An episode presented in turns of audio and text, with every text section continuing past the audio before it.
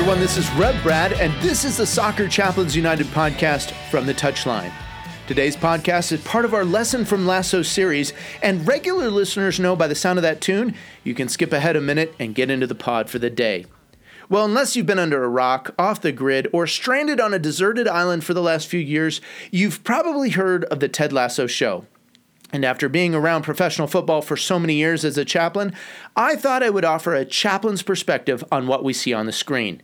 I believe there's some great lessons to be learned. Whether you're a person of faith or not, there are personal and professional points of development no matter what your relationship with soccer.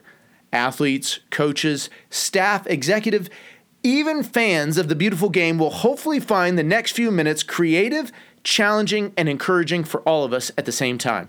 Thanks for listening. Here we go with another lesson from Ted Lasso. He's found the space and he's found the back of the net. Just a little off foot, thinking he's going to go far post. Not strong enough with his right hand. Whips that one in. Far post, almost made him in, and they have. He has the hat trick. The second in his career. The third of the night. The hat trick hero. Talked about you're not going to be able to sustain that kind of pressure. To the corner. Goes towards the near post. And you're the angle. And what a goal! What a goal! In today's lesson from Lasso, we watch as Coach Lasso and Coach Beard take in a moment after a pivotal win. They've come back from being 2 0 down. Lasso has benched superstar Jamie Tartt early for the sake of team camaraderie and cohesion.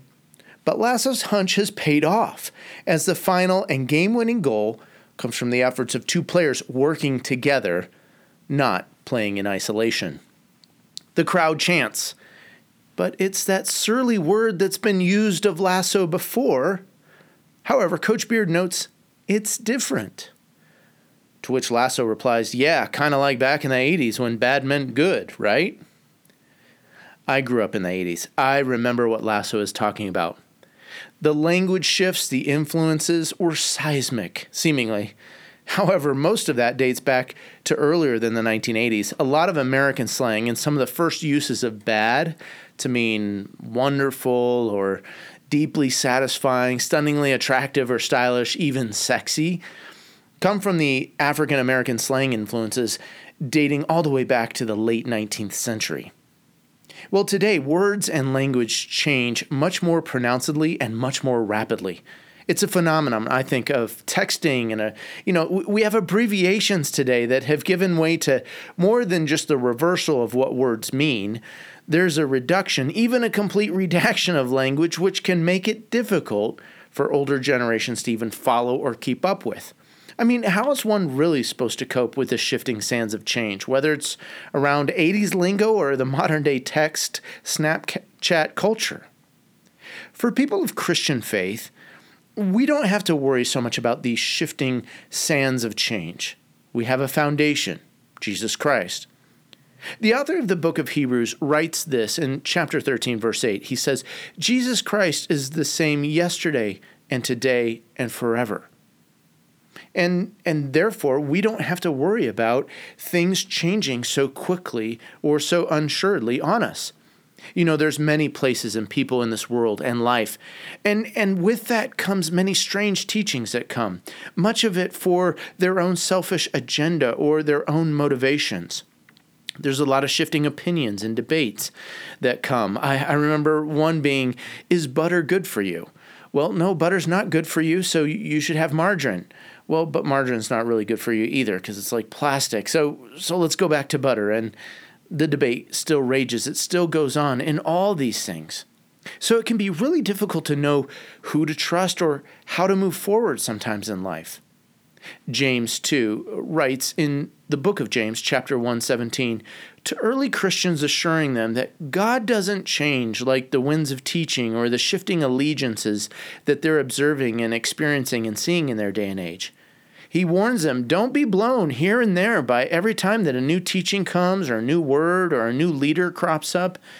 God is constant, stable, not fickle. And really, for our beloved Coach Lasso, we are witnesses to the fickleness of the fans.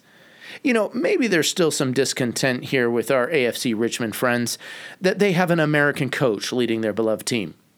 Or maybe still they don't agree with his tactics to pull the superstar player off the field. But if you've ever been in or around professional soccer for any length of time, we all know that a win covers over a multitude of things, and no less for Coach Lasso in this particular moment. Part of the trial and travail for those involved in the beautiful game is that the game and its people often turn on you.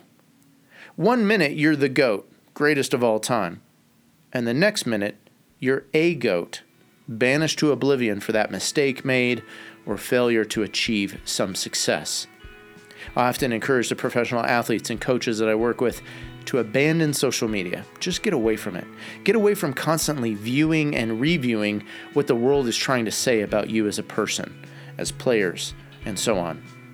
There's only one person to whom we ought to be concerned about how we are perceived, and he does not change, not from the first century to the last. He's the same yesterday, today, and forever, not fickle, and that's something to be confident in. Well, thanks for listening to this lesson from Ted Lasso. This is Rev Brad coming to you from the touchline.